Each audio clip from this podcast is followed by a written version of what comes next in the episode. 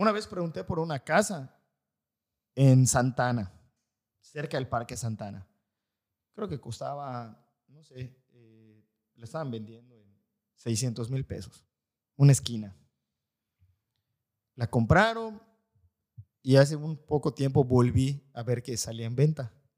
Y volví a, no tengo el dinero para comprarlo, ¿no? Pero pues me gusta hablar y preguntar.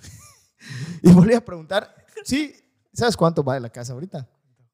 16 millones, cabrón. No es cierto. Entonces dices, no. Bueno, sí es cierto. ¿Cómo se le esta madre tanto? Dices. Entonces, ese es un problema ahorita. Eh, mi nombre es Wilman Enrique. Hitos Acevedo. Pues les damos la bienvenida a esta plática. Es una plática entre dos personas que no saben nada, pero quieren aprender mucho. eso me gustó. No sabemos nada, pero queremos aprender mucho. Y, y tampoco todo lo que digamos tiene que ser así.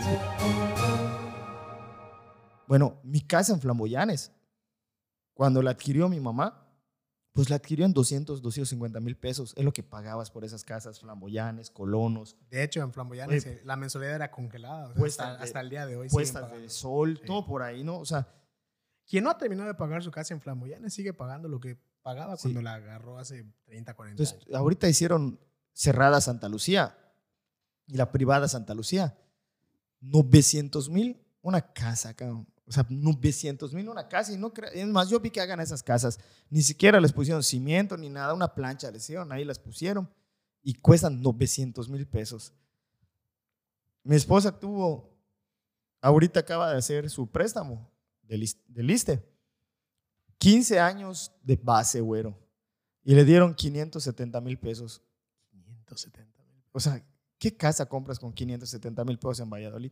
Increíble. O sea, y le van a descontar ese dinero, en decir, 15 años. Y no te alcanza para comprar una casa. ¿Sabes qué? Sí, sí. O sea, lo grave que es eso. mira, ya no hay terrenos en... Un terreno en Valladolid te lo venden arriba de 300 mil pesos. Fácil, o sea, ya no encuentras ni terrenos, ni casas. Es una bronca ahorita y es una bronca que viene a futuro. O sea, si tu mamá o tú no le dejas una casa a tus hijos. Tus hijos o mis hijas jamás, jamás van a poder comprar una casa con su sueldo, güero. De hecho, yo me acuerdo cuando publicaron la noticia que el Infonavit eh, iba, antes hacías un préstamo y solo lo podías usar para comprar casa. Sí. ¿Te acuerdas?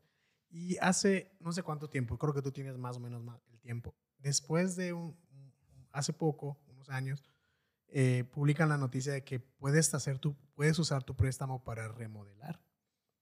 Sí, sí, es para remodelar, compra tercero o, o comprar una casa nueva. siempre ha sido para remodelar. Sí.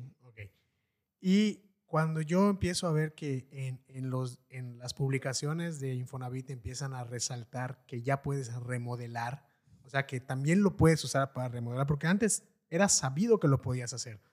Pero hubo una época que como que la promoción o, todo lo que se hablaba de, del crédito de Infonavit, te decían, y recuerda que puedes remodelar cuando antes no lo hacían. Cuando yo empecé a escuchar eso, yo decía, ¿por qué, ¿por qué la insistencia en que puedo remodelar? Obviamente, años después entiendo por qué. Porque cuando una persona hace un préstamo, ya no le alcanza para comprar, le alcanza para remodelar. Sí, y ¿sabes cómo lo ves esto? Mi papá y mi mamá, mi papá con sueldo de maestro y mi mamá con sueldo de enfermera, adquirieron cuatro casas. A lo largo de mi papá trabajó 50 años, aunque no lo creas, y mi mamá 28. Hicieron préstamos, pagaban, hacían préstamos y lograron sacar cuatro casas. Yo uniendo mi sueldo con el de mi esposa, yo maestro de telesecundaria, mi esposa maestra de primaria, no nos alcanzó para comprar una casa, güero. Así de increíble te lo digo. O sea, y ahorita tu esposa que trabaja en comisión, que tiene buenas prestaciones, y tú, te puedo apostar que difícilmente te alcance para comprar una casa de dos cuartos. Sí, de hecho, hay, un, hay, un, hay lugares donde trabajas y vas y pides un préstamo y tienes que dar un predio como aval. O sea, te preguntan, ok, pero tienes una casa para poner como aval. Y si tuviera la casa, no, te, no estaría haciendo un préstamo para comprar una casa. O, te dicen, mira, tienes tanto, sí te la doy, pero me tienes que pagar la diferencia de contado. Hace cuenta, vale un millón, tú solo tienes 600 mil, consígueme los 400 mil y te doy la casa. es una bronca. O sea, es una, es una, ahorita sacar una casa en Valladolid es un problema muy, muy grave que no se está dimensionando. Y a eso le aumentas que ahorita en todo el periférico ya están haciendo residenciales, que son casas arriba de 2 millones, increíble. O sea, casas arriba de 2 millones. Es más, con decirte que una solución le empezaban a hacer comprando terrenos en comisarías cercanas, Tezoco, eh, Popolá, eh, que no es comisaría, es una comunidad. Bueno, ahorita vas a Chichimilá y no encuentras terrenos ya ni en Chichimilá. En Tezoco ya no encuentras terrenos, güero. En Tijualactún, o sea, hasta el, eso ya llegó hasta las comisarías cercanas o comunidades cercanas a, a Valladolid. Ya no encuentras terrenos.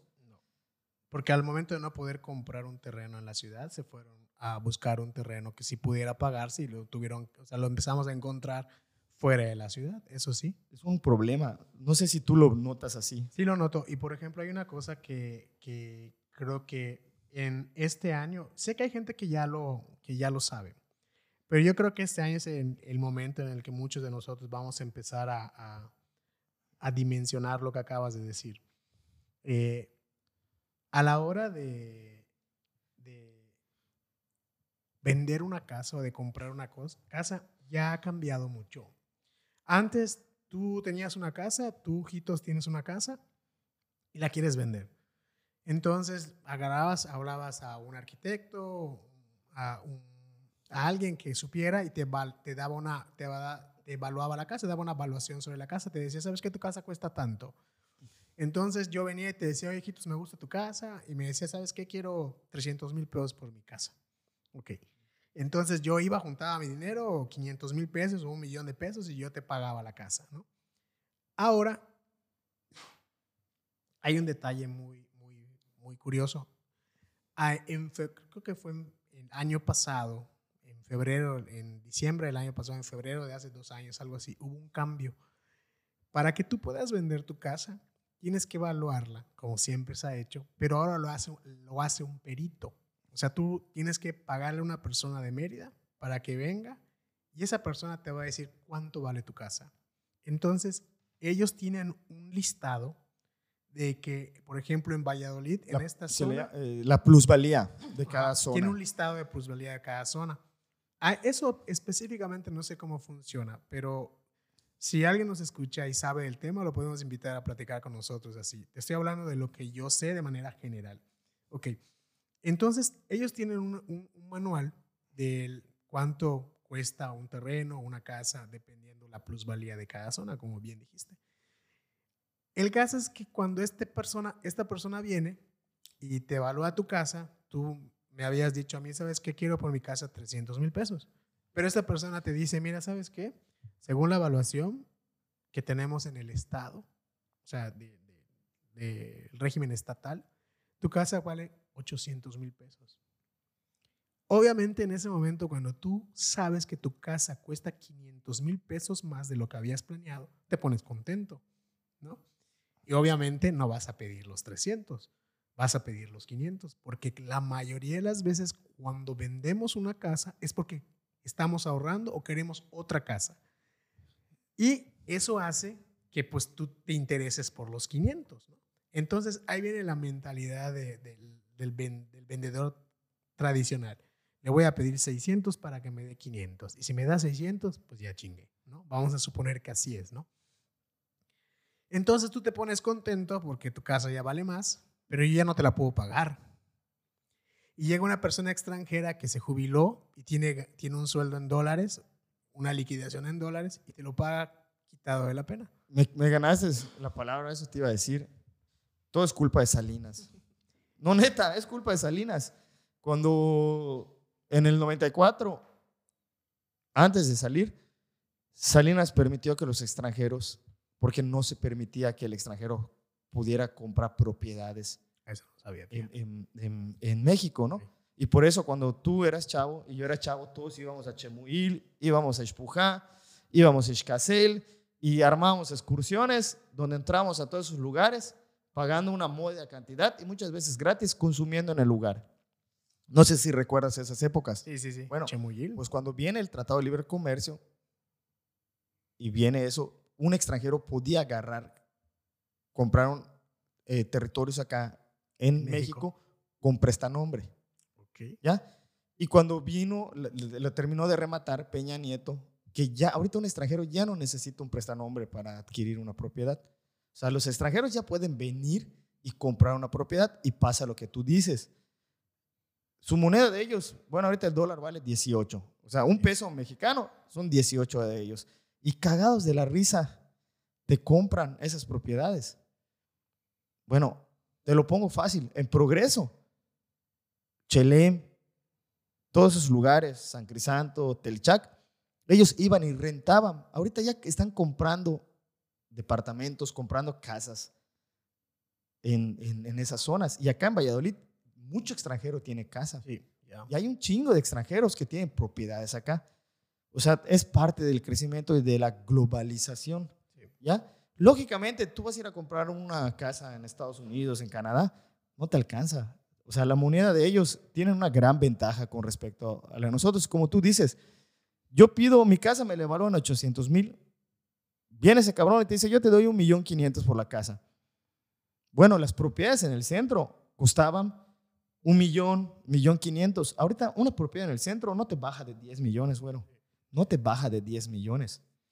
O sea, o sea, se disparó esto increíblemente. Pero a eso iba. De que este listado, no sé cómo, cómo, cómo funcione. O sea, no sé de dónde se basaron para sacar los valores de cada zona. Pero es esto. Entonces, en el punto donde me quedé, tú, de tu casa de 300 mil pesos, el perito te dice que cuesta 500, ¿ok? Y tú estás contento. ¿Dónde se acaba la alegría? Cuando el que compra y el que vende tienen que pagar impuestos. En el momento que tu casa suba de valor, Sube el impuesto. Eso es, eso es nuevo. Vino con Peña Sí. Nieto. Esa. Bueno. Antes no, ni ahorita no tenías que pagar eh, ni un impuesto sobre ventas de casas y de carros. Ahorita se supone que tienes que pagar Sí. un impuesto. Y puedes exentarlo una vez cada tres años. O sea, hay un impuesto eh, que tú puedes exentar una vez cada tres años. Eh, solamente tienes que tener la documentación adecuada, comprobar que ya habías vivido en esa casa, que la casa es tuya, que tu credencial eh, ah, Bueno. tenga la misma dirección que el, el predio. Deja tú el impuesto. Antes, pasaran a, a tu nombre una casa. O sea, la escriturar una casa te costaba 3 mil, 4 mil, 5 mil pesos, cabrón, 8 mil, cuando mucho. La última escritura que pasaron, pasé el nombre de, de- de una casa a nombre de mi esposa, pagamos casi 50 mil pesos de escrituración. Imagínate, o sea, es una locura. O sea, le dieron 610 mil pesos. Y de esos 610 mil pesos le quitaron 50 mil pesos para escriturar la casa que, que compró a un tercero, un decir, ¿no? Sí. O sea, de ahí, de escrituración, bueno, no sé si, si has escriturado últimamente, pero te dan unos, unos, un- unos pagos increíbles de Sí. 30 mil para arriba escritura. Sí, o sea, sí. no, ya no puedes escriturar. O sea, es muy difícil escriturar, es, es muy caro escriturar. Y eso que acabas de decir es algo que nos pasa y creo que sabemos, nosotros como, como ciudadanos sabemos que los costos se elevan, ¿no?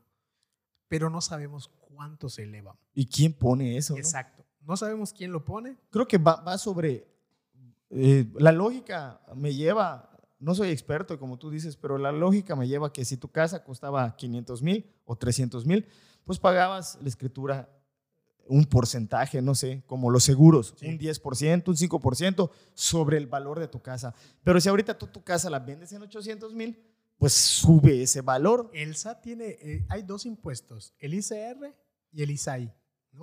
El ICR es el que controla el SAT y ahí es el 2% del valor de la propiedad, 3%, 4%, dependiendo de cuánto cueste, de cuánto esté evaluada. Eh, te digo, lo puedes exentar si, si tienes los documentos adecuados, pero el ISAI es el impuesto que regula el Estado. Cada Estado regula el porcentaje de... Y tengo la idea y la percepción que en Valladolid, por ser pueblo mágico y zona turística, se ha elevado. Y no solo en Valladolid, estoy hablando en Yucatán en general, pero por ejemplo, En Mérida todavía puedes encontrar casas de 600 mil, 700 mil pesos de un buen tamaño. Hace poco me enteré de algo que la verdad, en el momento cuando lo dijeron, las personas que estaban en la plática, eh, pues se, se estaban riendo, ¿no? Porque dices, ¿cómo puedes vivir así? Pero yo lejos de la risa dije, estamos llegando a eso y vamos a llegar a más. En el norte de Mérida ya hay el argumento y el supuesto de que se venden casas de 7 metros por 4. Se supone que ya, ya que no se pueden vender tan- eh, eh, Hay una- casas con determinado Número. No puedes escriturar casas Ok. con tantos metros. Te Ok, mentiría. así. Esta es una, estoy hablando de una plática entre, entre amigos conocidos, ¿no? Pero vamos a suponer que sea ficción. ¿Te imaginas llegar a tener que comprar casas de 7 metros de, de cuatro, es, ¿cómo te dije? De, Cuatro de frente sería. Cuatro de siete frente largo, no y creo. siete de largo. Es un, es un cuarto esa Ok. madre, vamos a suponer, ¿no? Porque si tú me preguntas, a la larga para ahí vamos. La casa, bueno, te la voy a poner, antes las casas eran de 15. Esas luego casas- a ser de 10. Esas casas solo las he visto en Playa del Carmen, que las duplex. clavas tú, clavas eh, algo y sale el clavo en la, En la en la- otra. del vecino. No mames, güey. Eh, Yo he pues- visto esas casas en playa, En las- en Cancún. Nosotros, yo, la, yo me acuerdo haberlas conocido como duplex. bueno, Son las casas que crecen para arriba y son angostas. bueno, puede ser, porque ahí te va una. En San Isidro, dos. Comparten patio. O sea, es una, no sé si las has visto esas casas. Que No, no son cuatro casas que comparten patio. Y tu barda es, queda al ladito de la de tu vecino, pero así cañón. O sea, compartes barda. Eh, no sé si has visto esas casas. No las he visto. Bueno, pero- increíble, aunque no lo creas. Eh, tengo un compadre que es muy amigo mío que vive en Monterrey, que compró una casa. Y, y la casa es grande, la casa y todo. Hace cuenta, millón doscientos. Cuando le dije qué casa podría comprar en Yucatán a ese precio, porque él pensó que aquí eran más baratas las casas, pues es una ciudad en Valladolid, un decir, se asustó. O sea, la casa que compró en Monterrey a ese precio no le alcanza para comprar una acá. Y me dijo, oye, es increíble que en Valladolid cuesten más las casas que en Monterrey, que es, una ciudad grande. Entonces tú dices, ¿cómo es, posible que eh, eh, haya más plusvalía en Valladolid que en Monterrey, que es una ciudad grande? Y- y aunque no lo creas, güero, es más cara la vida en Valladolid hoy en día que en Monterrey. No, eh, no solo en Monterrey, en las ciudades cercanas. O sea, tú, tú sabes cuánto, cuánto gastas cuando sales, tú sabes cuánto cuesta un servicio. Y hay otra cosa que, que quiero tocar. Por ejemplo, eh, nosotros, hay un nuevo negocio, o sea, parece un nuevo modelo de negocio, ¿no? Antes el negocio que eh, podías, este, al que podías aspirar era el monopolio. O sea, México es un paraíso de monopolios. Incluso yo hace poco vi un, este, un comercial pagado en Instagram donde te dicen, el nuevo, el nuevo modelo de negocio es el monopolio. O sea, te invitan a un taller, un curso, donde tú vas a aprender a hacer que tu empresa o tu emprendimiento se convierta en un monopolio. Hasta donde yo sé, eso no es legal, ¿no? Creo que en ningún país. Pero a lo que voy, en el momento hay el monopolio, es un buen negocio en, en- en México. ¿no?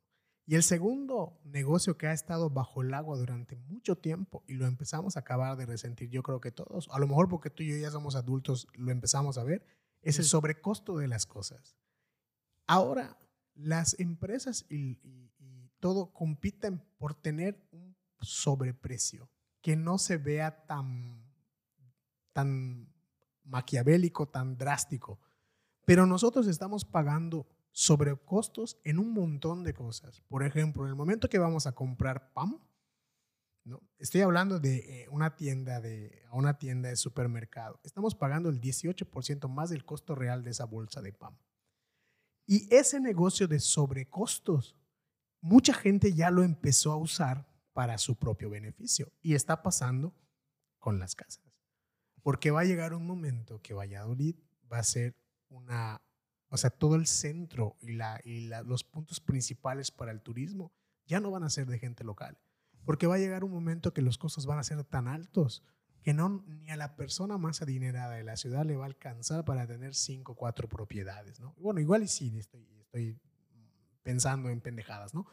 Pero a lo que voy es que el hecho de que la plusvalía de los terrenos de Valladolid hayan aumentado no es tan wow, me explico, te lo venden así y hay, hay una narrativa y una mercadotecnia que te hace decir, uy, vivo en una ciudad donde mi casa ya es cara.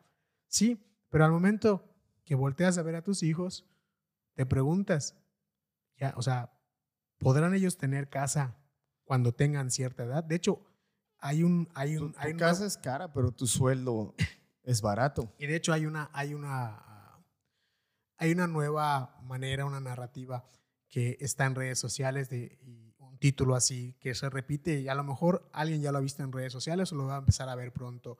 Somos la generación que no vamos a poder comprar casa. Así es. Y te voy a decir, mira, yo no sé qué tan, tan bueno sea que, que el crecimiento de Valladolid venga así, ¿no? O sea, para los que somos de Valladolid, no creo que sea pues tan bueno, ¿no?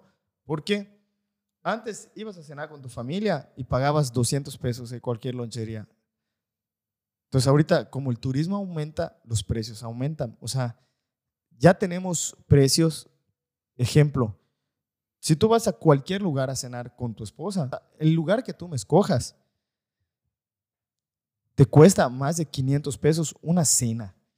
Y estamos hablando que para que tú cenes, salgas un día a la quincena, o sea, te alcanza un día a la quincena o un día cuando te llega un bono o algo. A los, y es que, por ejemplo, los maestros son uno de los que tienen un sueldo más o menos, ¿no? Acá, en- Más o seguro. sea, por ejemplo, eh, Valladolid era una, era una zona de maestros donde ser maestro era, bueno, tu mamá es maestra y que, ve cuántas cosas consiguió siendo maestra. Ahora un maestro ahorita no va a conseguir todo lo que consiguió un maestro hace 15 años.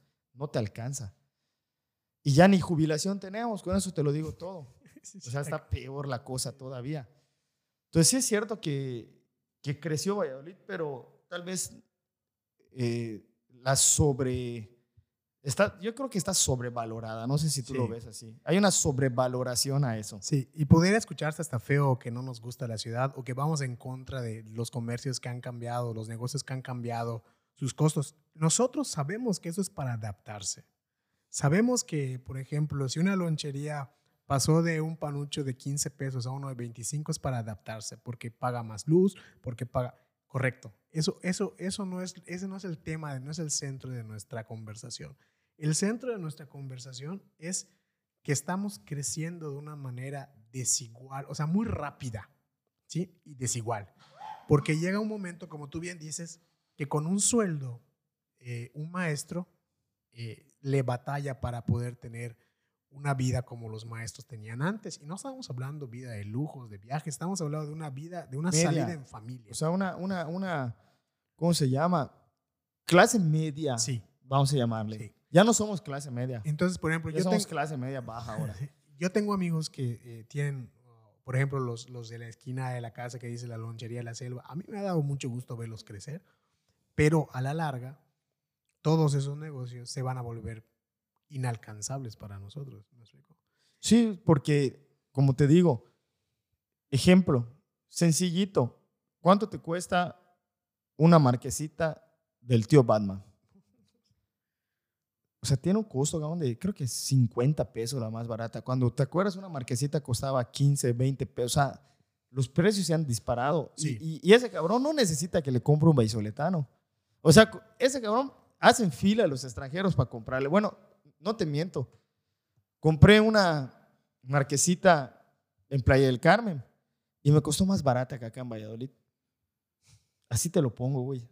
Así te lo pongo. Así de sencillo. Y eso, eso, eso iba mucho a los sobrecostos de los que yo te hablaba. Por ejemplo, nosotros no sabemos. Eso que te voy a decir es, son datos estadísticos, son datos que están en páginas como las Son estadísticas. del- hechos, Sí, en de- no son- opiniones. no. o sea, es un hecho, es un no hecho. una Lo que te voy a decir es un hecho, ¿no? Y hay páginas en internet donde lo podemos leer. Pagamos por la fruta un 207% más de su costo, por la fruta.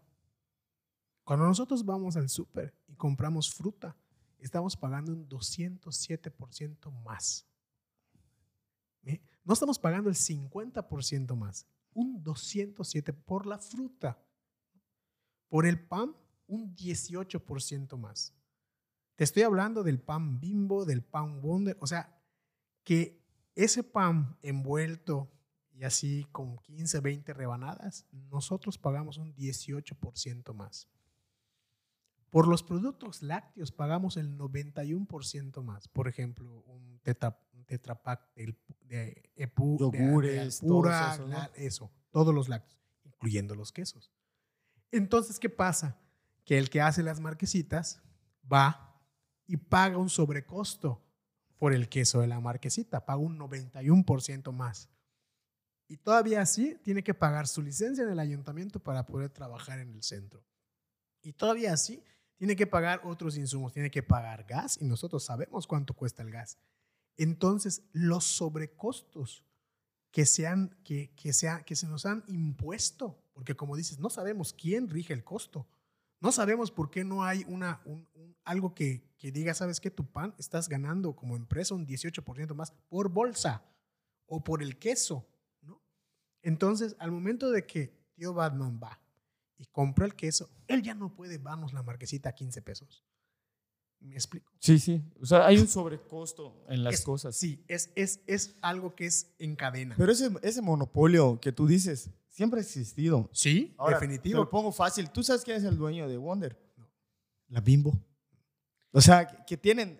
O sea, es un mismo dueño que crea dos marcas. Sí. Sí. me explico? Pero es el mismo dueño.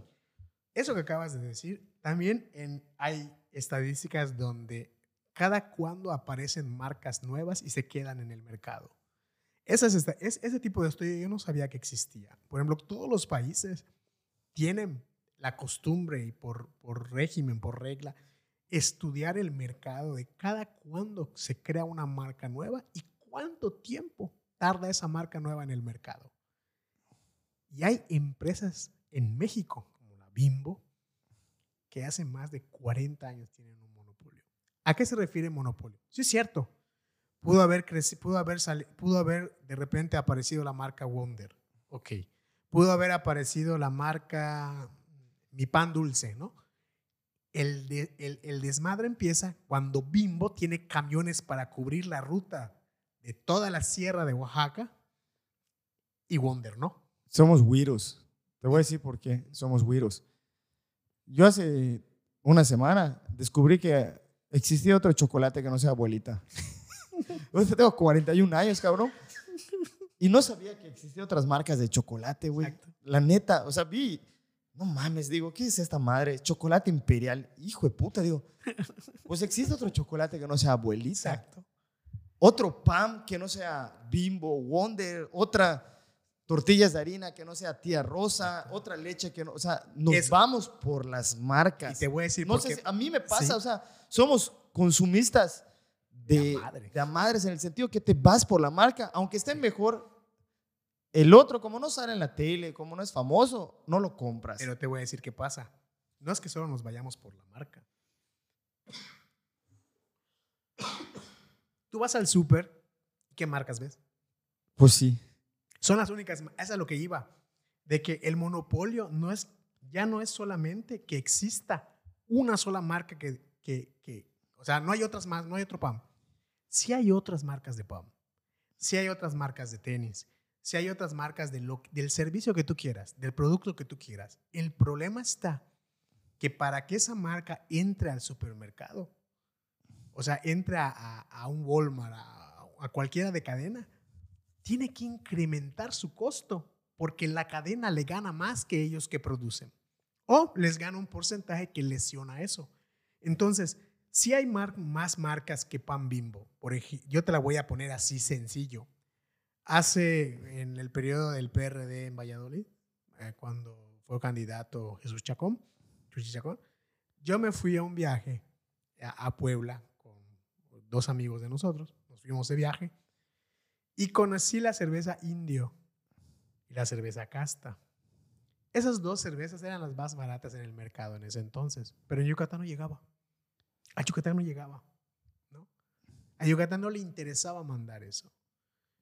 Yo en ese entonces bebí y probé la cerveza india y para mí me supo mejor que cualquier otra marca que tuviéramos aquí en Yucatán, ¿no? Entonces, cuando nosotros nos vamos a otro estado, nos sorprendemos que encontramos marcas, por ejemplo, o productos de la, cerve- Sí. de la cervecería Cuauhtémoc que aquí no llegan. Cálmate, cuando me fui a Monterrey entré y me da una cristal, no sabían que era una cristal. Ahí es, son joya, es joya. O, o- Exacto, el mercado de ahí es local, por ejemplo, joya es de el- su, Monterrey. su- su agua Los mineral jarritos. acaba de llegar a Yucatán, que es la Topo Chico. Pero ahí existía, o sea, era, había, es joya. Entonces, me da una cristal. ¿Qué es eso, joven? Un refresco, una soda. Ahí le dicen soda, una soda de sabor. Solo tenemos joya. Y había ponche, estaba muy buena. O sea, no, no- son otras marcas. De hecho, en Monterrey. La carta clara. ¿Es carta clara o car- sí, sí, carta, clara? Era Yucateca. Bueno, ellos tienen carta blanca, creo. Era Yucateca y la compró Monterrey. No, no, pero no hay, hay, hay una que es yucateca y la otra es de Monterrey. Creo que es carta blanca. Ok. Carta blanca. Ahí es la que consumen. Es, es su cerveza de ahí. Sí, sí, sí. aquí no llega. ¿Sí? A, a eso iba. Y Monterrey, para empezar, para está en el, en el ámbito político, eh, en los empresa, las empresas de Monterrey son, son como si fueran apartes. Es México, o sea, la República Mexicana. Y Ahí, ahí consumen realmente lo local. O sea, no te van a consumir otra cosa que no sea empresas regias. Hay mucho apoyo Sí, entre ellas. Exacto, porque ellos tienen ese, ese, ese, esa virtud, esa habilidad, ¿no? Eh, así se han manejado siempre. Pero a lo que voy es, el monopolio es que hay una empresa que tiene el 80% de la población mexicana comprando su producto porque puede llegar y tiene la capacidad de llegar a un supermercado. Y tú y yo que estamos empezando una, empezando una marca de pan, no podemos llegar porque el super le va a ganar más que nosotros o nos va a quitar un porcentaje que lesiona nuestra producción. Ese es el monopolio. Te la voy a poner. El monopolio ahora se trata de sacar a las marcas del mercado. Hace mucho tiempo, en un, eso, eso que te voy a decir real, en Chiapas, en una comunidad de Chiapas, la tortilla tenía un costo y se le ganaba un decir un 14% a la, a- la tortilla. Y de repente abrió, una señora abrió un molino para vender tortillas. Y ella se dio cuenta que podía vender más barata la tortilla y le seguía ganando, le iba bien. Va, pone su costo de tortilla y empieza a vender más. Es un poblado pequeño, más que los demás, que las demás agencias de tortillas. Entonces los demás se empiezan a dar cuenta que ella tiene un costo más bajo y se molestan. Pero ellos saben que si puedan, si ellos dan el costo al mismo costo que ella, no pasa nada, siguen ganando. Pero nunca había llegado una persona que diera la tortilla más barata. ¿Qué pasa? Que los demás molineros se reúnen y hacen una asociación para regular el costo de la tortilla en Existe ese en lugar. Valladolid esa asociación. En Valladolid hay, una, hay, una, eh, hay esa asociación que regula el precio. Ok. En ese lugar de Chiapas pasa esto. Ellos acuerdan bajar el costo, de o sea, bajar un poco el costo de su tortilla, aún vendiendo más caro que ella. Pero llegan al acuerdo de llevar la tortilla a domicilio o de sacar la tortilla. Por ejemplo, tú tienes una zapatería y ahí en la zapatería podemos mandar tú y yo, que somos de molinos diferentes, una moto para vender tortilla. La señora no tenía esa capacidad, pero ellos como asociación sí. Entonces, lo que hace, lo que pasa es que la señora cierra el molino. Y los demás, como ya tenían una agrupación para decidir el costo de la tortilla, lo que empiezan a hacer es elevar porque ya son ellos. Ya todos van a ganar lo mismo. Llegó un punto donde alguien se dio cuenta y empezó a sacar números y la tortilla, decir, de un 14%, se le empezó a ganar un 26% de sobrecosto. Esto más o menos equivalía, te estoy hablando de los porcentajes, no me acuerdo, pero lo que te voy a decir sí, equivalía a robarle a una familia al mes, a la semana, 300 pesos de lo que ganaba. Esas familias trabajaban en el campo. Cuando ellos empiezan a incrementar el costo, el molino que ellos habían obligado a cerrar vuelve a... ¿Por qué? Porque como entre ellos ya no tenían, o sea, ya empezaban a pelear el costo de la tortilla y todo, esa señora vuelve a abrir. Vuelve a ser un éxito, pero tiene que meterse a la asociación de tortillas. Sí, o sea, es- eso existe en varios lados. ¿no? Bueno, ese problema, ese problema en esa, en esa ciudad de Creo Chiapas, que acá también tienen una regulación para todo, para el precio de la torta, para Bueno. el precio de todo. Por ejemplo, eh, eh, vas a, a cualquier tortería y, y cuesta casi lo mismo en todos ¿Sí? lados, ¿no? O sea, pero igual, eh, yo creo que sí ha, ha de existir ese tipo de asociaciones en todos lados donde regulan. Se supone que es por una sana competencia, ¿no? O sea, debe de haber una, para evitar los monopolios los precisamente. monopolios, una sana competencia. Y también sé que pueden vender eh, tortillas a domicilio, pero no pueden invadir ciertos lugares. Por ejemplo, si tu tortillera está en la unidad, puedes repartir en ciertas zonas. Si tú- creo que así va. Si no me equivoco, Entonces, así va. Este lugar que te digo de Chiapas se fue a lo legal. O sea, sí llegó a, a- a- a instancias legales y tuvieron que intervenir para regular el costo de esa comunidad porque la gente que ganaba trabajando prácticamente invertía mucho de su sueldo para poder consumir tortilla. Y obligaron a esa zona a tener un costo y no le podían subir por determinado tiempo. Eh, eh, hay, hay lugar- por ejemplo, en, en la comunidad donde yo trabajo, en Shuluk, no existe tortillerías porque todos tortean allá. Es decir, y así pasa en ciertas comunidades, ¿no? Como ellos son eh, autosuficientes, Suficientes. hay, hay, por ejemplo, ahí, la, no, no, no- hoy, hoy que pasé, eh, eh, me fijé de eso, que no hay, solo hay un molino porque ahí muelen su masa y ellos tortean. Entonces, no, no, ahí no va la tortilla. En Valladolid, pues creo que ya nadie vende masa, ¿no? tía, Solo los que hacen empanadas compran masa porque todos compramos. Es más, todas las tienditas venden tortilla. Sí, Todas, las tienditas. Es más, hasta las, los Six ya venden tortilla. Sí, O sea. Hay, hay un crecimiento muy grande de la tortilla. Y esto era, por ejemplo, es llevado, si esto lo llevamos a- a- al costo de las casas, es prácticamente lo mismo. Va a llegar un momento que alguien va, o sea, ya alguien está marcando el costo de las viviendas y de los terrenos, de, de- de los predios. Y cada vez, cuando volteamos a ver, con mi sueldo y mi trabajo, o sea, no lo puedo alcanzar. No te vayas lejos. Cuando estaba yo en el taxi, eh, las placas costaban 300 mil, un decir. O sea, son concesiones que las puedes comprar en cierta manera. O sea, se hace un teje y maneja ahí, ¿no? Y un señor dijo, no, pues yo voy a vender la mía en 400 mil. Y todos, ah, está loco, nadie se la va a comprar. Pues no falta un loco que se la compró. Y como ese cuate La vendió en la precio. vendió en 400 mil. El siguiente que la quiso vender dijo, pues si a este ya le pagaban 400 mil, pues la vía vale 400.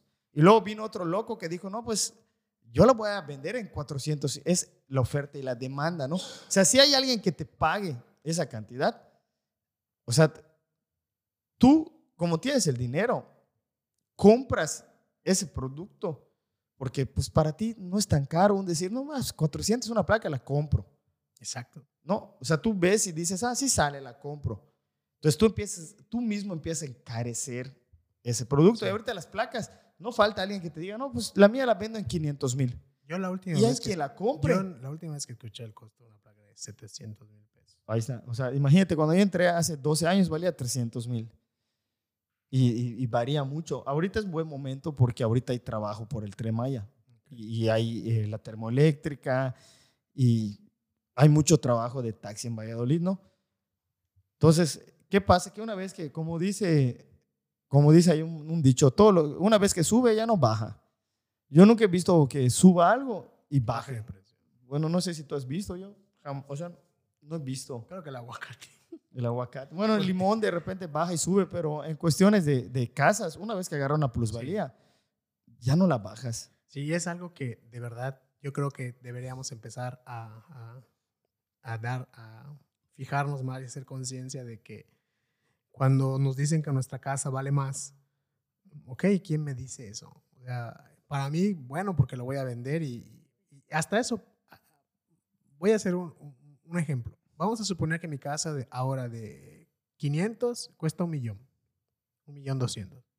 Entonces yo quiero cambiar mi casa. O sea, quiero vender esa casa para poder comprar. A menos que yo haya ahorrado una buena cantidad de dinero, la siguiente casa que yo puedo comprar está arriba de los 2 millones, 2, millones Tú 600. sí, sí ahorras. Sí. sí. Quisiera vivir ese sueño.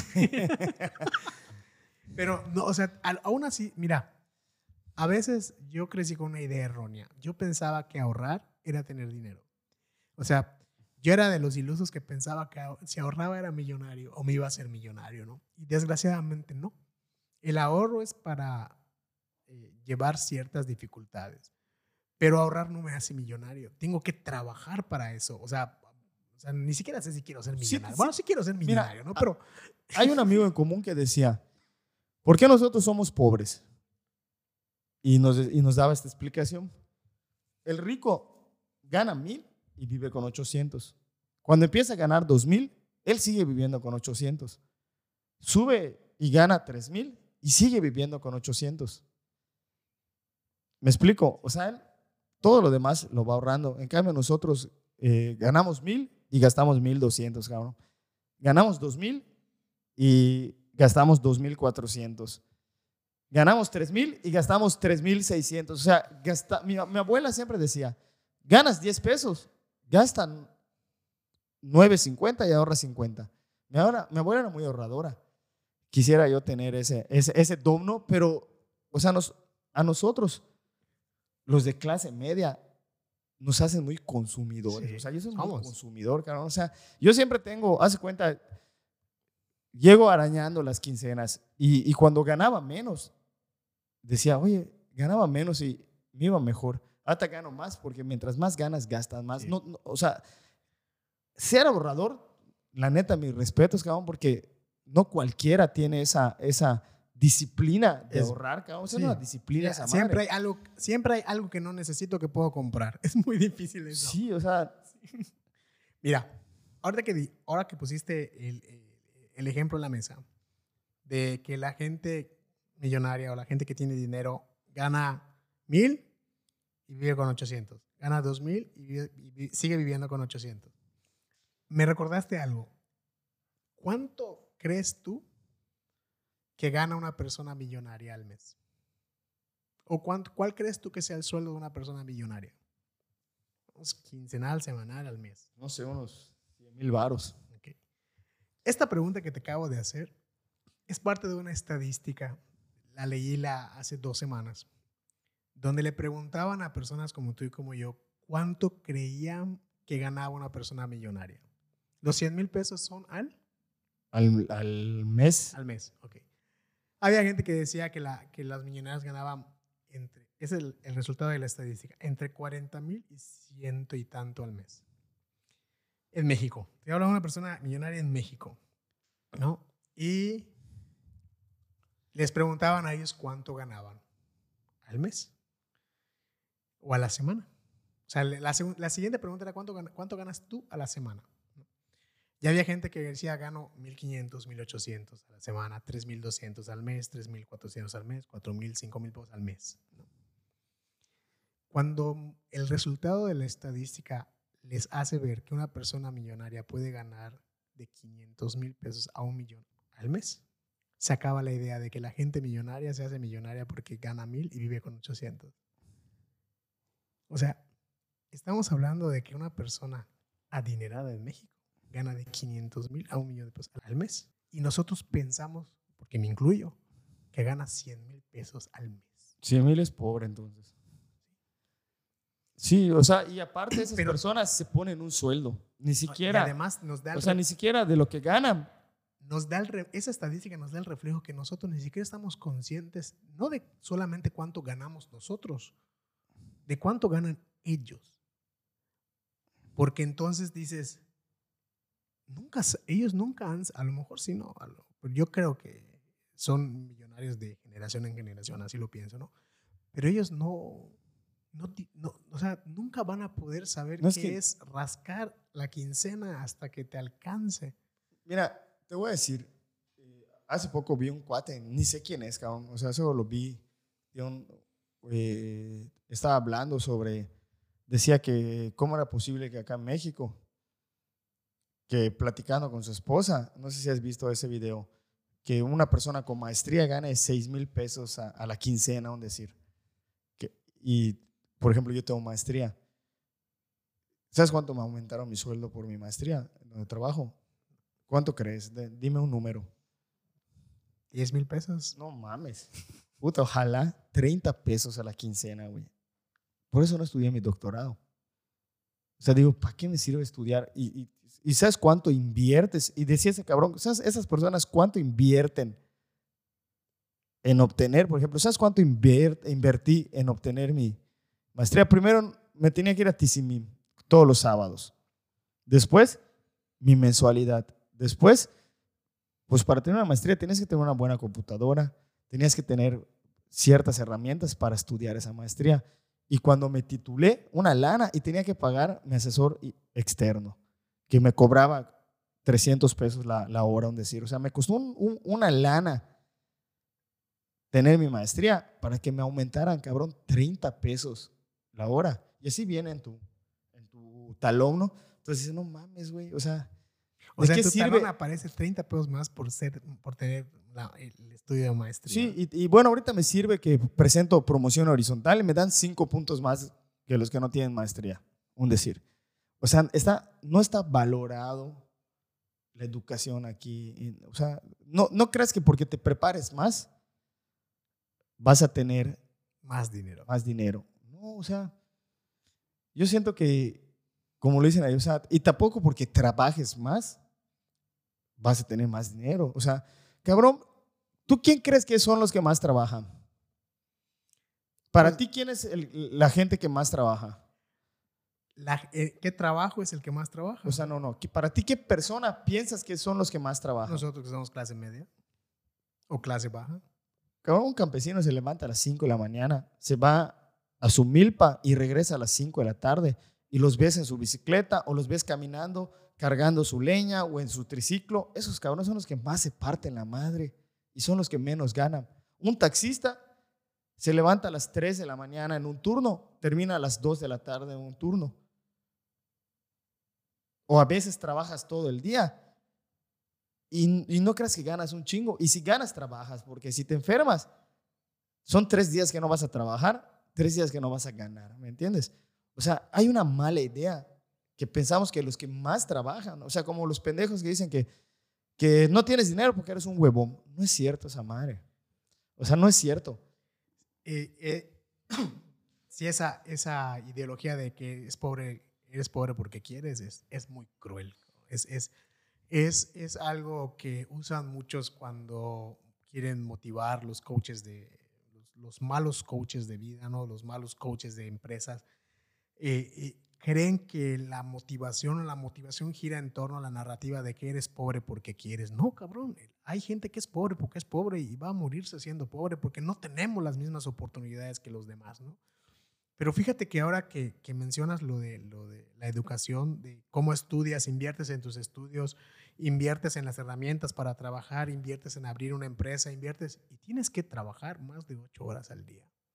O sea, a comparación de otra gente que tiene gente trabajando para ellos ocho horas al día y ganan muchísimo más que nosotros, ¿no? Es, es, es iluso pensar que vivimos en, en, en un país donde el, el crecimiento es, es, es beneficio. O sea, es iluso pensar que nosotros en la ciudad, al momento que la ciudad empieza a crecer, nos está beneficiando. Sí, sí puede tener beneficios, pero son muy, muy pocos a comparación de otras cosas, como por ejemplo, eh, con los costos que ahora hay, tú y yo podemos, podemos abrir un restaurante y nos va a ir bien, ¿no?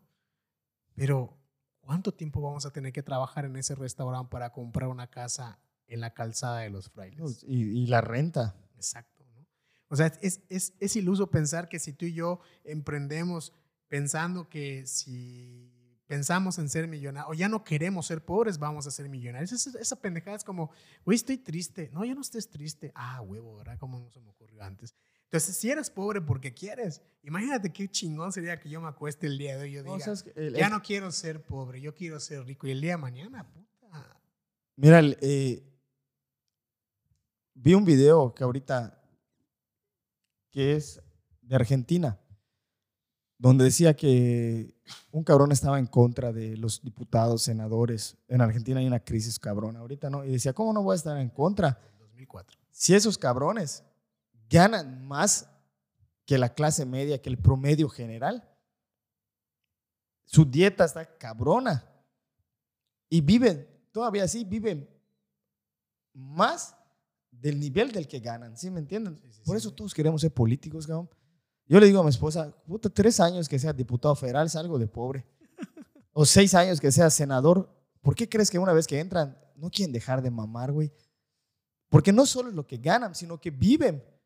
Todavía que ganan, viven todavía, o sea, mayor a lo que ganan. Sí, su, O sea, su estilo de vida es mayor al cabrón, en toda Latinoamérica, no estoy hablando de México, Valladolid, o sea, te estoy hablando de toda Latinoamérica, güey.